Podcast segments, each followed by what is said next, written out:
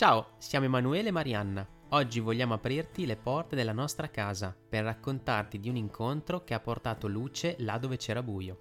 Questa storia parla di un seme, di una strada, di una voce. Questa storia è anche la tua storia. Ascolta, Ascolta il nostro, nostro podcast. podcast.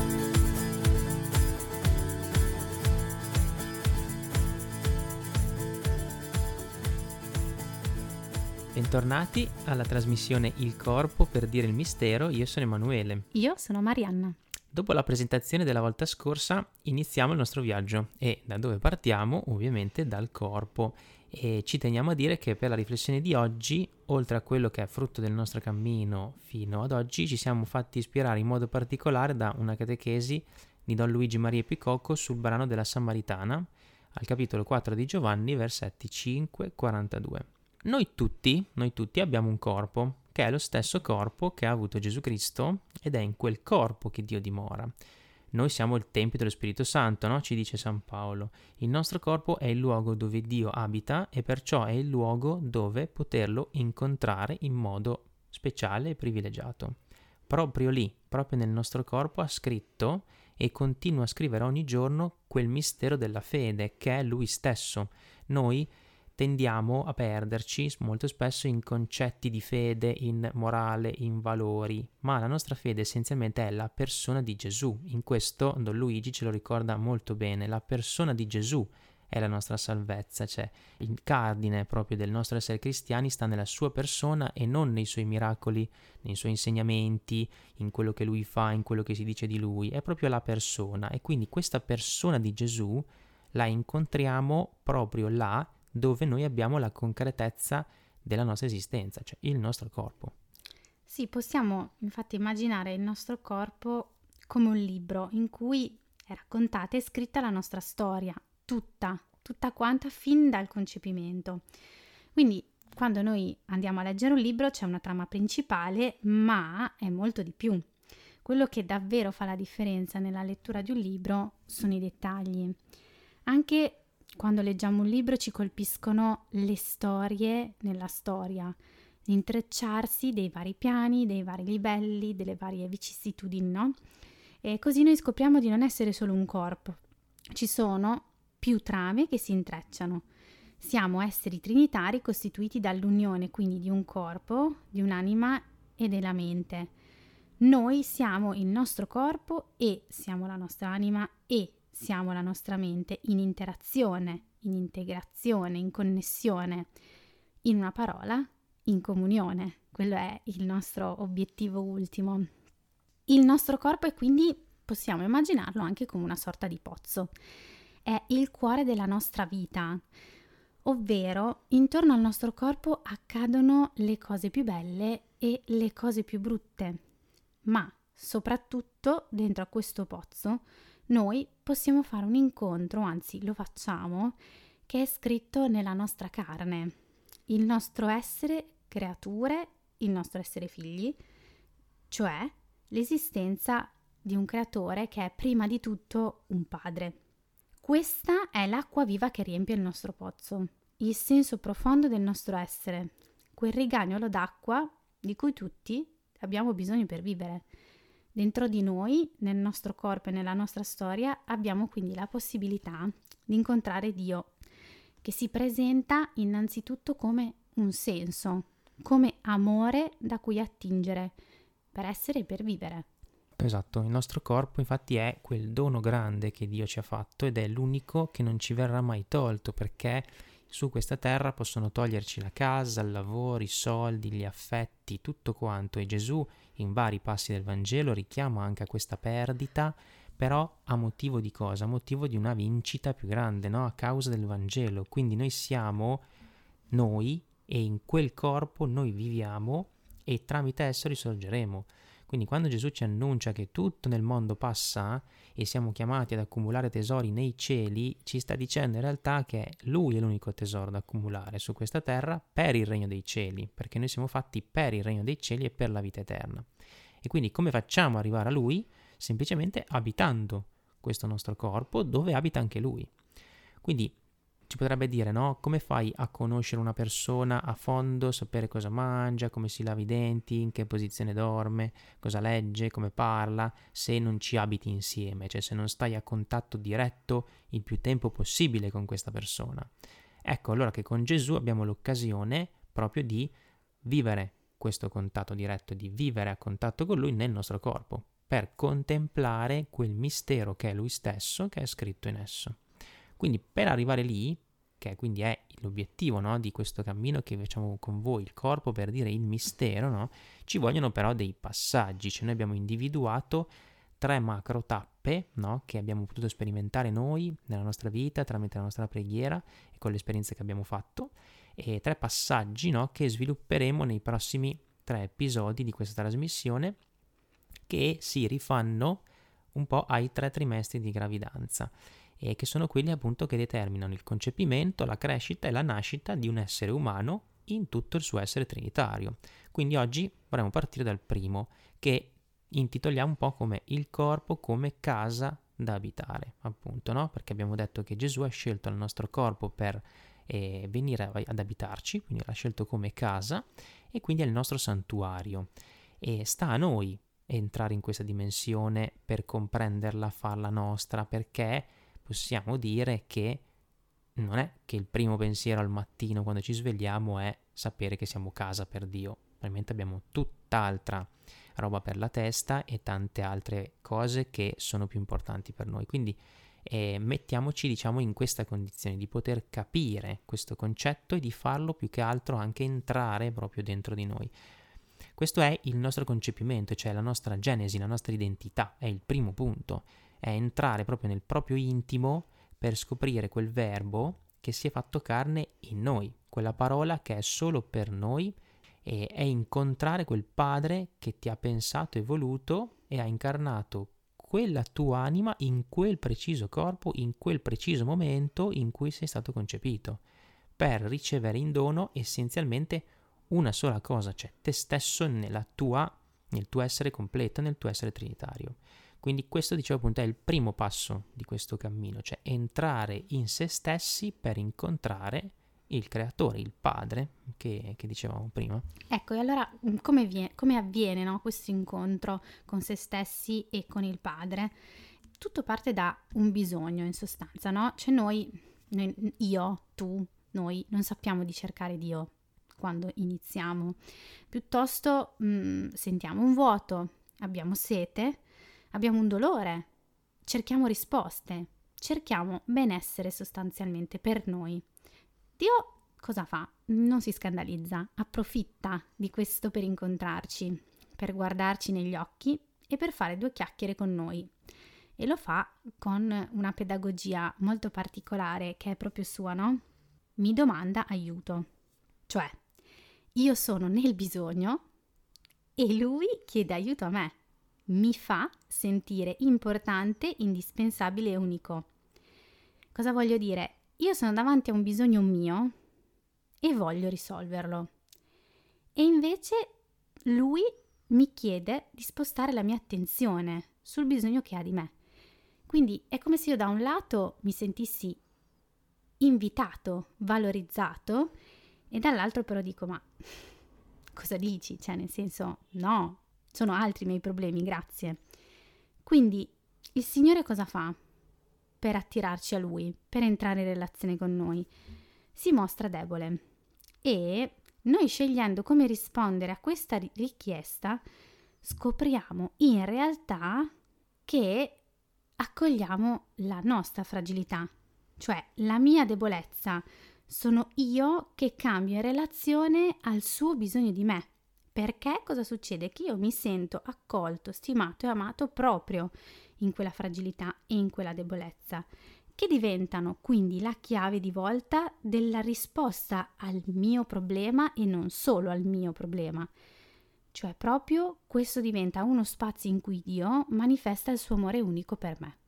Quindi essenzialmente tu parti dalla tua vita, dai tuoi problemi, dal tuo vissuto, dal tuo corpo così com'è, da quello che di te non accetti e che non ami, perché cerchi amore, cerchi qualcuno che ti ami così come sei, che ti ami gratis, che ti dia senso no? al tuo quotidiano. Questa è un'esperienza che facciamo tutti, cioè partire dal proprio essere trinitari, dal proprio vissuto odierno per accorgersi che c'è un'insoddisfazione, c'è un bisogno, c'è una richiesta di aiuto, di riconoscimento, cioè chi di noi si sente a posto e senza nessun bisogno? Nessuno, non saremmo uomini. Quindi Gesù, il mistero appunto in persona per rivelarsi, parte da lì, da un'esperienza che facciamo tutti. Perché? Perché lui desidera farsi incontrare e farsi incontrare da tutti. E quindi per farlo è molto logico, no? Come Spesso è Gesù che noi invece lo vediamo come complesso, in realtà se lo andiamo a vedere bene è logico ed è semplice, inizia da uno stato condiviso da tutti, per farsi incontrare da tutti. Hm?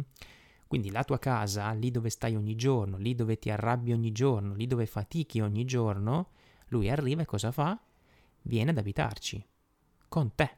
Ti chiede, posso entrare? Ecco quindi che allora lascia la palla a noi, cioè sta a noi fare l'altro passo, cioè aprire la porta, lasciarlo entrare. Se ci accorgiamo di questa cosa, cioè che del nostro essere non siamo soddisfatti, non siamo felici, ma non accogliamo questa consapevolezza, allora non cambierà mai nulla. Cioè noi andremo avanti di compenso in compenso per riempire quel vuoto, perdendo man mano la nostra vita.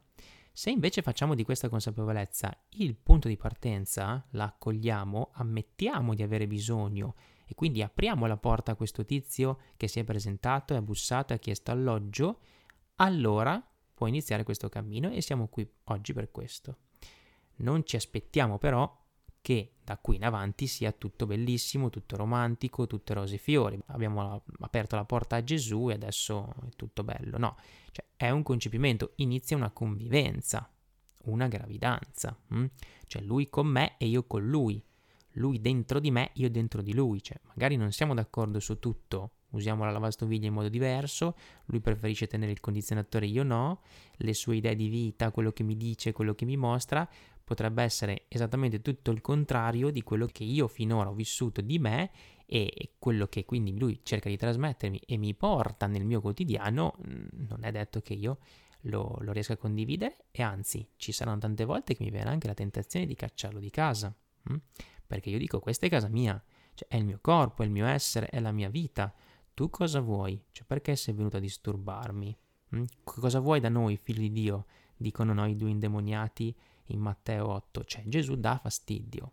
Se questo fastidio e questa crisi non, non la percepiamo, non siamo neanche all'inizio del cammino, perché Gesù arriva per metterci in crisi, per darci fastidio nella nostra comodità di casa. Quindi è tutto nuovo, è una novità che però a tratti potrebbe darci anche della nausea. Mm? Eh, eh, questo è quello infatti che succede nel primo trimestre di gravidanza, no? Il bambino viene concepito, inizia la sua convivenza nel corpo della mamma e così riprendo un po' quello che dicevo prima facendovi vedere questo parallelismo. È come se Gesù, mh, mm, venendo ad abitare in noi, viene concepito in noi e ci chiede pian piano spazio. Lui chiede aiuto a noi e ci fa sentire importanti, ci sceglie come un luogo dove crescere e nascere. Ma questo ci scombussola, ci scombina i nostri piani, ci turba in un qualche modo, no? È la convivenza complessa del primo trimestre, che si chiama infatti il trimestre dell'ambivalenza. Da una parte c'è il desiderio di questa novità. Abbiamo riconosciuto di avere bisogno di questo scossone perché qualcosa non va e vorremmo che cambiasse. Dall'altra parte c'è la realtà delle cose, il fatto che però si sta più scomodi. Siamo in due e prima era uno solo il corpo cambia e soprattutto deve fare spazio. Le mie esigenze non sono più da sole, ci sono anche quelle del mio bambino. Il mio bambino è completamente dipendente da me. Chiede, chiede e chiede. Muore se non chiede. Ecco, Gesù fa così con noi. È questa la sua assurdità, il paradosso del nostro Dio. Siamo noi che avevamo bisogno, che volevamo incontrarlo e non lo sapevamo, che volevamo risolvere i nostri problemi magicamente. E lui cosa fa? Viene in noi e si fa lui bambino. Infatti lui stesso, ricordiamo che si è incarnato nel seno di Maria e ha scelto di fare questa esperienza, cioè passare tutte le tappe dello sviluppo di corpo, anima e mente e non si è considerato privilegiato, no? Anche se era Dio, non si è considerato privilegiato, troviamo nelle scritture. Quindi è così che partono un po' le nausee, no? Cioè ci è chiesto di fermare la nostra vita per restare davanti a questo mistero che è iniziato, che, che si è incarnato in noi. Cioè noi vorremmo conservare la vita di prima, ma c'è un vino nuovo da versare in otri nuovi. Se vuoi contemplare il mistero, la novità, la buona novella della vita, si parte da qui, si parte dalla base, da quella nausea, da quel sentirsi stretti, indifesi, deboli, fragili, vulnerabili. Perché? Perché il mistero è infinitamente più grande della nostra piccola realtà umana. E quindi il vero miracolo in questo inizio di cammino qual è? Che questo infinito si incarna nel nostro essere finiti e ci rende esseri trinitari, esseri infiniti, esseri fatti per il cielo. Dato però che il mistero si svela da solo, passo passo, perché è mistero e quindi non siamo noi a svelarlo, siamo chiamati a vivere questo cammino insieme mettendoci davanti all'Eucaristia. Cioè nella messa e nell'adorazione eucaristica entriamo in questo contatto diretto con quel Salvatore che dimora in noi. Quindi il nostro compito è essenzialmente lasciarci guardare, lasciarci abitare lasciare che il nostro corpo sia questa casa dove Cristo viene ad abitare. In questo mese che abbiamo davanti, prima del prossimo episodio, quindi vi invitiamo e invitiamo noi stessi con voi a prenderci il tempo, più tempo possibile per partecipare alla Santa Messa e per adorare il Santissimo Sacramento, facendo anche solo una semplice preghiera di questo tipo. Gesù, ti accolgo in me, svelati a me tramite me. Ti consegno tutto, tutto il mio corpo, la mia anima, la mia mente, tutto quanto. Vieni ad abitarmi perché io desidero conoscerti con tutto il cuore. Ecco, e a questo punto eh, vorremmo un po' raccontarvi quella che è stata la nostra esperienza, in particolare quando abbiamo scoperto che il nostro primo, primo figlio, Samuele Giovanni, era morto nel grembo. Eravamo a fine gravidanza e doveva nascere. E invece il nostro mondo è, è crollato, no? Abbiamo sentito un dolore così forte, così grande, che non, non si può sentire tutto in una volta. E ci ha travolto un vuoto. La nostra vita ha preso le sembianze di una tomba di morte. Il mio corpo di madre era una tomba. E lì senti profondamente il bisogno di una risposta quando si, ti succedono queste cose. Cerchi un senso a quel dolore che apparentemente è inutile. Qualsiasi spiegazione razionale e scientifica però non ti basta, perché tu aspettavi un figlio, una persona, una relazione e rimani con quel desiderio di incontrarlo, quella vita, di averla nella tua vita. Non è semplicemente l'arrivo di un corpo sano e perfettamente formato, non so se mi sto spiegando. E quindi mh, anche delle statistiche non te ne fai niente, perché per te tuo figlio è il 100%. Sei tu che non lo allatterai mai, non lo addormenterai mai, non lo sgriderai mai, non sorriderai mai con lui, non lo metterai a, mai a tavola, non lo metterai mai in macchina con te. Ma lui è lì, in carne ed ossa, e tu non puoi pensare che non ci sia un senso a tutta la vita che lui prima di tutto ti ha donato cioè in quei nove mesi trascorsi insieme, quella relazione, quell'incontro, quella vita erano già ampiamente iniziati, no? Ed è per quello che esistono questi nove mesi. E allora l'unico che davanti alla morte ha il coraggio di guardarti negli occhi, indovinate un po' chi è? È Gesù.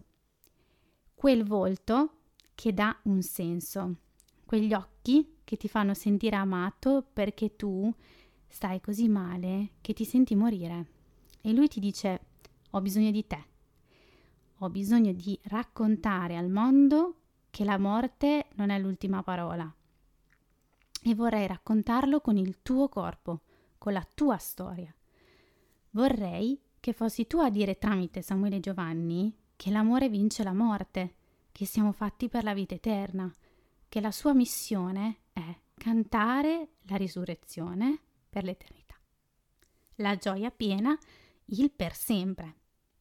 Samuele e Gesù hanno bisogno delle nostre labbra per annunciare che siamo figli amati nella morte e oltre la morte. Ecco, noi siamo portati a vedere il dolore come inutile, come una perdita di tempo. Il dolore del parto poi in particolar modo, no? O il dolore della morte, no? Come l'anestesista che quella notte mi ha detto, non ti guardo neanche in faccia, sai? Firmo il consenso per l'epidurale, perché il tuo è un dolore inutile. E noi invece non troveremo mai parole sufficienti per dire quanto quel dolore ci ha veramente cambiato la vita, ci ha interrogati, ci ha rivoltati, ci ha messi in crisi, donandoci di bere un'acqua che ci ha tolto man mano la sete di tutte quelle cose inutili della nostra vita per dissetarci dell'amore senza misure e senza fine. Gesù ci ha donato di fare verità fra bene e male, venendoci ad incontrare dove tutti ci hanno lasciati soli. Gesù ci ha donato nel nostro corpo, nella nostra mente, nella nostra anima una vita nuova. Siamo stati messi davanti al nostro niente e alle nostre miserie e abbiamo semplicemente accettato di consegnargliele. E da questo lo abbiamo incontrato. Abbiamo ricevuto la grazia di fare esperienza che Dio non ci lascia da soli, mai, che è sempre con noi perché è quel rigagnolo d'acqua dentro di noi che diventa una fonte zampillante davanti alla quale, come la Samaritana ha mollato la brocca davanti a Gesù per correre ad annunciarlo, anche noi abbiamo lasciato il nostro cuore, cioè noi abbiamo lasciato il nostro cuore lì e viviamo col nostro cuore davanti a questa cosa che ci è successa, proprio come se Samuele e Giovanni fosse un'epifania quotidiana di Dio, cioè lui è viva presenza, è carne nella nostra carne, veramente incarnato nel nostro quotidiano. E questo mistero noi non lo possiamo tacere. Questo mistero grande che il nostro corpo, il corpo di Samuele ci ha sussurrato. Ed è un mistero che è per tutti. Tutti noi siamo stati creati per questa libertà, per morire liberi, per vivere da vivi e non da morti viventi, come succede oggi. Perché noi possiamo essere pozzo di quest'acqua viva che nell'amore ci dona la verità di essere liberi. Ok, prima di salutarvi eh, ci teniamo a darvi tre piccoli o grandi spunti, dipende dai, dai punti di vista, per meditare, pregare, per, per riflettere un po' su, su, questo primo passaggio, su questa prima tappa e vi diamo dei passi eh, della scrittura che sono Luca 17, 11, 19, che è il passo in cui dieci lebrosi vengono mandati da Gesù e nel cammino vengono guariti e solamente uno di loro torna indietro per ringraziarlo.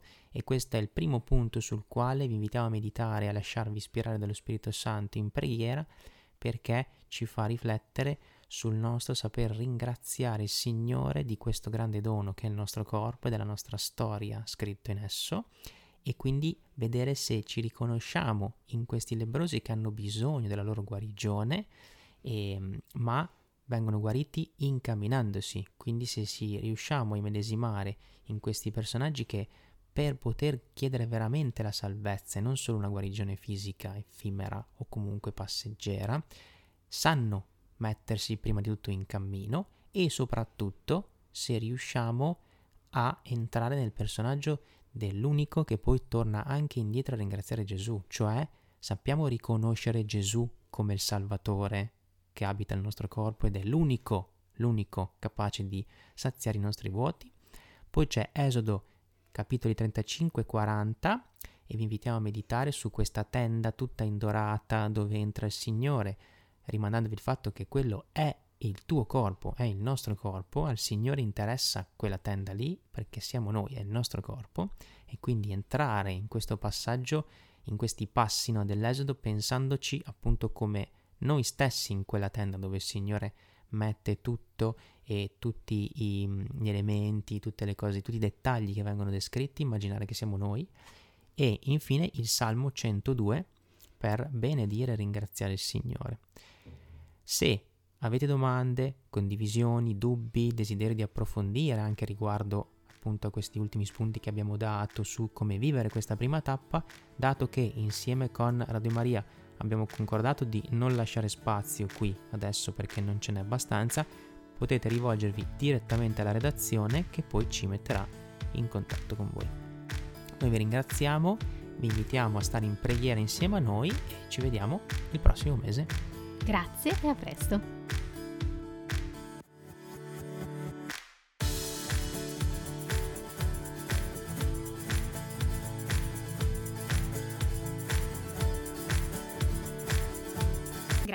Essere stato con noi. Se vuoi approfondire il nostro progetto Un corpo mi hai dato, trovi tutti i link in descrizione. A presto!